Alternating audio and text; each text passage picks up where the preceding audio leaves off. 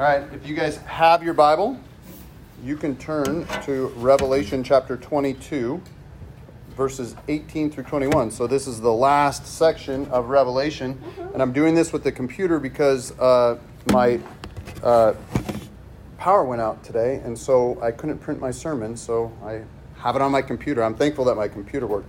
But let us pray this prayer together, and then we'll read the scripture. Glory to the Father, and to the Son, and to the Holy Spirit, as it was in the beginning, is now, and will be forever. Blessed are the readers, hearers, and keepers of this word. Revelation 22, 18 through 21. I warn everyone who hears the words of the prophecy of this book. If anyone adds to them, God will add him to the plagues described in the book. And if anyone takes away from the words of the book of this prophecy, God will take away his share in the tree of life and in the holy city, which are described in the book. He who testifies to these things says, "Surely I am coming soon." Amen. Come, Lord Jesus. The grace of the Lord Jesus be with you all. Amen. I have to do this because I don't want you guys reading along with me.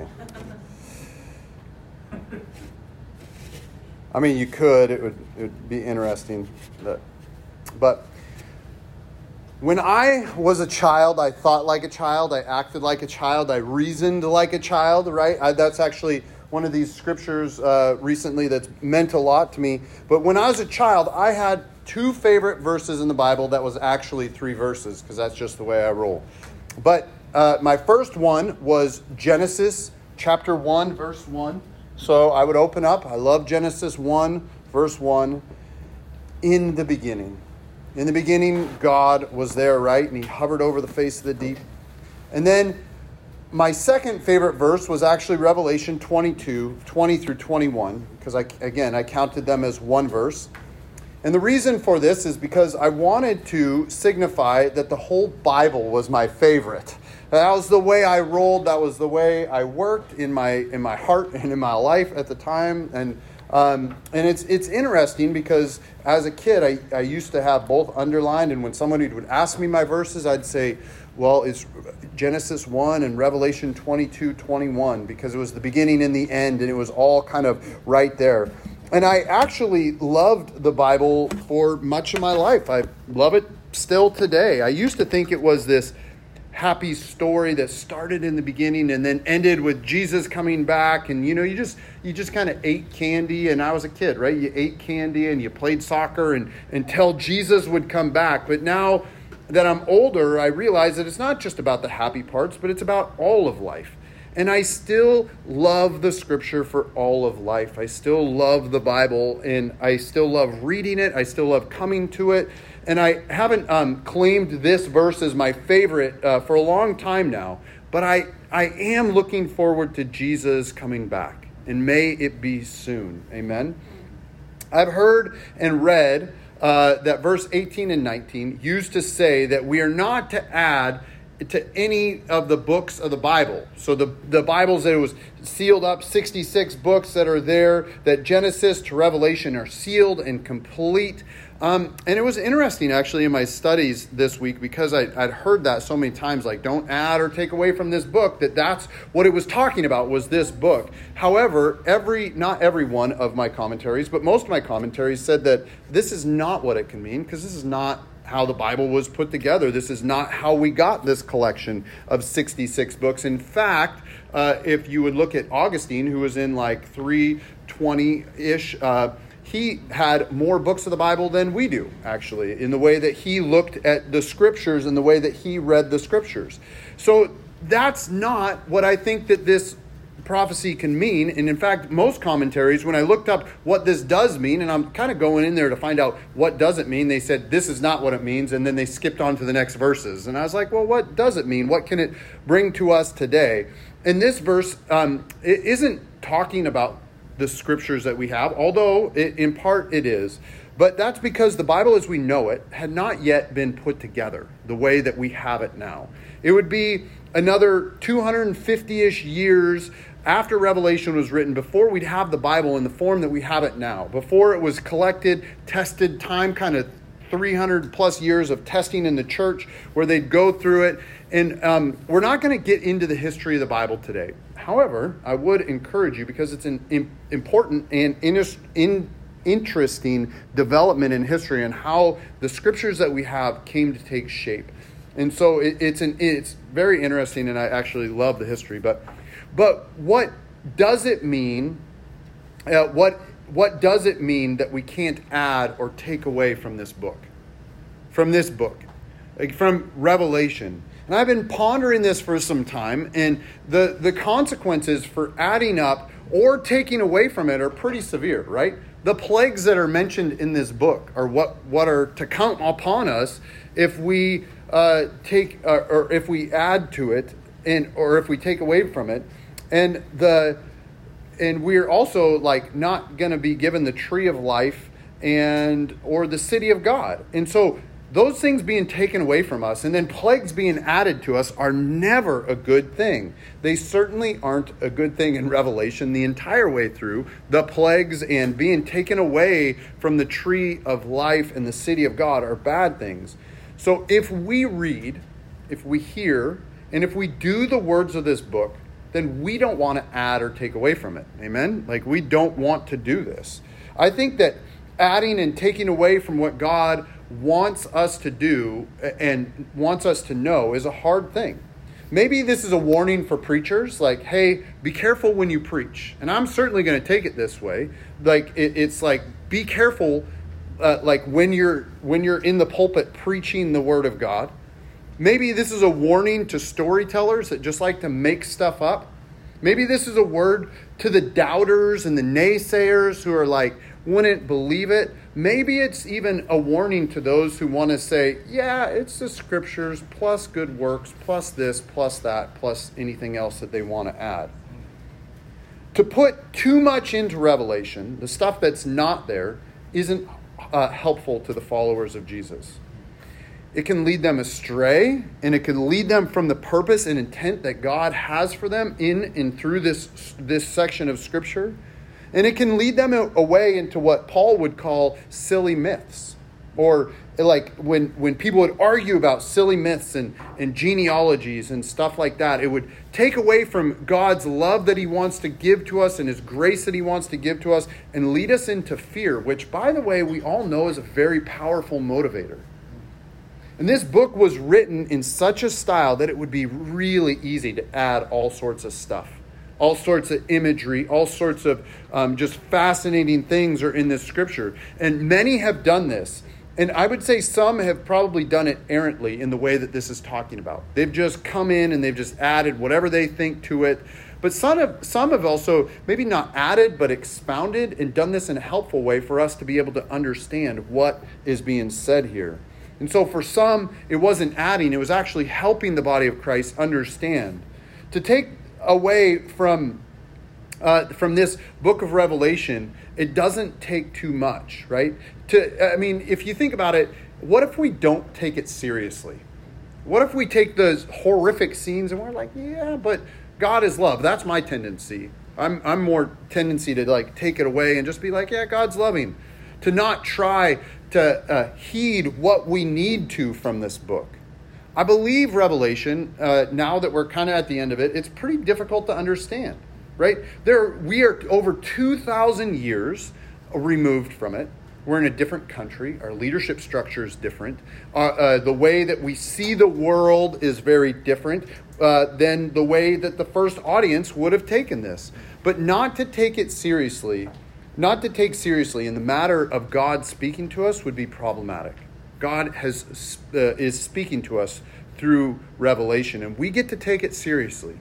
We don't want to have Revelation have no meaning for us in the here and now, either as a preacher or personally as we just walk away as Christians learning what God would have for us. Early in the book, it said, hearers, readers, and keepers of this book are to be blessed. But and not cursed. This is what Jesus wants for us, right? He wants for us to live a blessed life And if we read this book, hear it, and desire to keep the words of this book, we know that a blessed life is lived with one where God is at the center. God's throne is at the center of all things, with Jesus, the lion and the lamb, the lamb that was slain for us. But we also know that if we read the whole book now, if we follow after what is false, that is not a good idea. It is a curse to follow idols and false ideas. It is not a blessing. Those who follow Jesus will know his voice when he calls. Amen. They will know, and I believe this to be true. When we hear Jesus, what do we need to do? We need to follow him with everything that we have.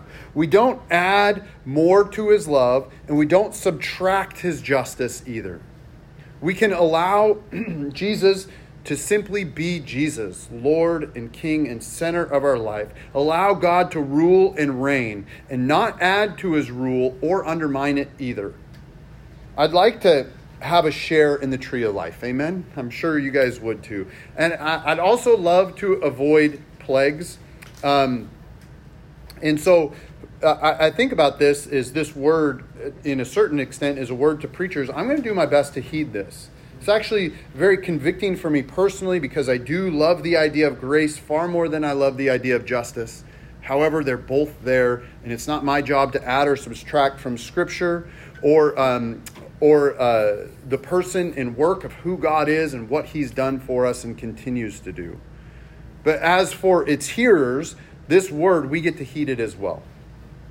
We don't have to explain away the things that God has done in our life. How many times have we, like when God, we know God did something, and we're around our church people, we say, yeah, God did this. And we all say, 1, 2, 3, praise God. But then when we're around our friends, we go, hey, look what I did. Or look what happened. We don't need to make sense of everything or have everyone believe and understand what God has and is doing in our lives, but we can't deny his work in our lives. We don't have to attribute the things that happen in our lives to luck or wealth or education, but we attribute them to the grace that God has given. And we don't have to take credit for the work of God in our lives either. This would be to take away from it. Jesus is our everything. So we do our best to live for him and give God all the credit and glory that he deserves. And what he deserves is all the credit and all the glory. I think about it like this. We can take medicine, but what is the healing from? It's from God. We can lock our doors on our homes, but where does the protection come from? It comes from God. We can go to work and earn our money, but who is it that provides? It's God. We can educate ourselves, but it is God who illuminates the meaning of life and illuminates himself in our heart.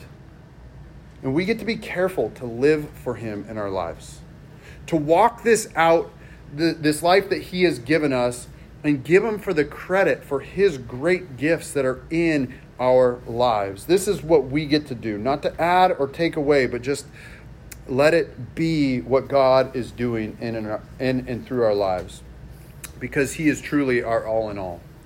And if you have a red letter Bible, this was the first one that I had when I was a kid. It was a red letter Bible. Maybe that's why this is one of my favorite verses, because these are the last words written in red where Jesus said, "Surely I am coming soon." And then we all say as the church, we just agree with the Apostle John and we say, "Come, Lord Jesus, come." And I love this for so many reasons. One reason that I love this is the conversational tone of this, the back and forth, the give and take, it is a call and response that God initiates this, God speaks, and we respond in agreement with what God has to say. The conversation with God is initiated by him, and we get to continue talking to him because he has so much to say about our lives. He has so much to say in the here and now, and he has so much to say about our past, and he has so much to say about our future. So we get to continue talking to him because he has so much to say about our lives.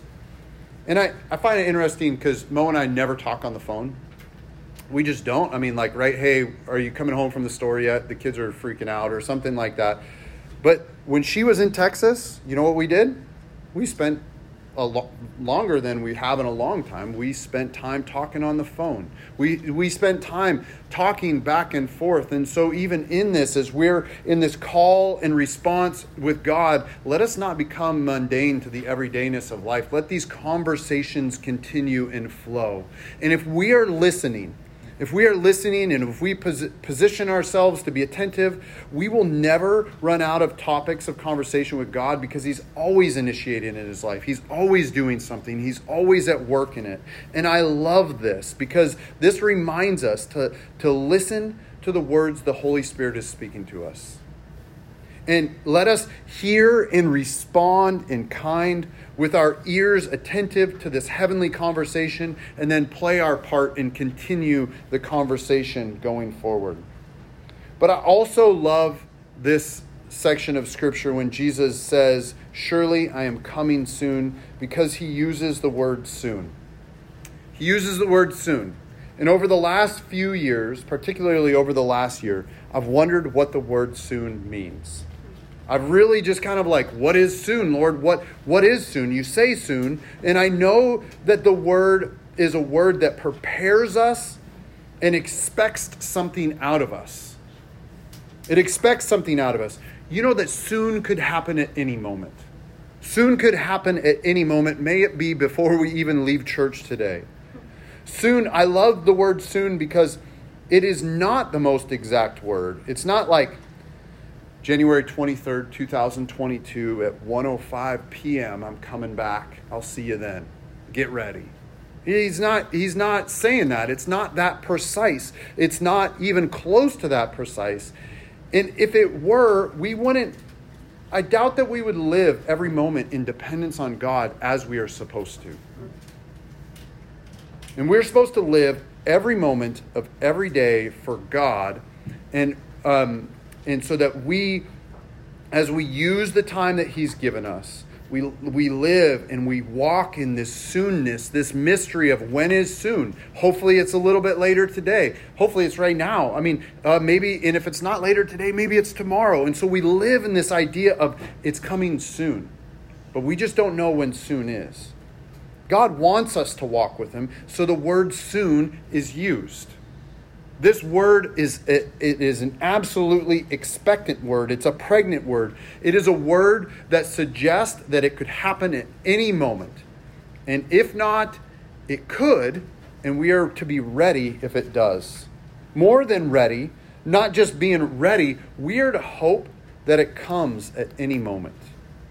That soon would be today. This word is full of hope and anticipation, and may we wait for soon with hope and anticipation. God doesn't want us to know the date and the time because he wants a relationship with us, right? The Holy Spirit is leading us on this up and down, all around journey of faith, and in that journey, we get to trust him for every step that we take. To take and put a date to this, like, to put specifics would take away from the mystery of the word soon, and it would not serve us well in this life to know everything that God knows. And amen is a word for yes, I agree. That's what it means. Yes, I agree. The yes, amen, the amen, yes. This is not just a verbal assent with our mouths, but it is a way of saying, yes, I want this for my life. Yes, I want God. I want what you have for my life. This is what we are saying when we say amen. We are saying, come, Lord Jesus. Yes, we agree. Yes, please. Please, Jesus, come at any moment. Anything that you have for us is better than our plans. So let us follow you. Let us walk with you. Let us speak with you and live with you, and let our lives be our amen. In order for this to happen, we have hope. And Jesus is our hope. Jesus has shown us in the past. He's shown us the future. He is in the beginning. He will be at the end. And he is coming back soon. So this is my prayer for us, Grace and Mercy. Let us live like we trust him. Let us live like we trust him. Like, it's a sure thing that he's coming back. It's something that we can rely on. And if we can rely on any of it, If we can rely on Jesus dying for our sins on the cross and raising from the dead, then we can depend on him coming back again to come and get us and live in this wonderful city that he's promised us. Revelation shows us that the waiting won't always be easy, but Jesus is a sure thing. And we can put our hope and our trust in that because he was there at the beginning and he'll be there at the end. Not only that, he's with us the entire way through. So let our lives ring out our amen of our agreement. Let us place our hope in the beauty of these words and the surety that God gives us. In closing out Revelation, John adds this benediction. The grace of the Lord Jesus be with you all. Amen. This is the same thing Jesus wants for us. He came so that his grace might be there for us, right? He died so that his grace would be sufficient for us. And in not adding anything to this scripture, we don't add anything to grace. It's 100% unearned. It's 100% undeserved. Once we come to him, it changes us. We act differently, but we don't act differently to get more from God because he's already given us his everything. And so his grace, we want it to be with us. We want Jesus to dwell with us and be in our life and shape and lead us. And I pray that we may let him. This is what Revelation is speaking about, that we let Jesus desire for us to live with him forever and ever, including right now. And I pray that we may let him do this in our lives. So Jesus, may you come and may you come soon. May we not add anything or take anything away from what you're doing, but may we walk with you in spirit and in truth. In Jesus' name. And Lord, will you please come back? In Jesus' name, amen.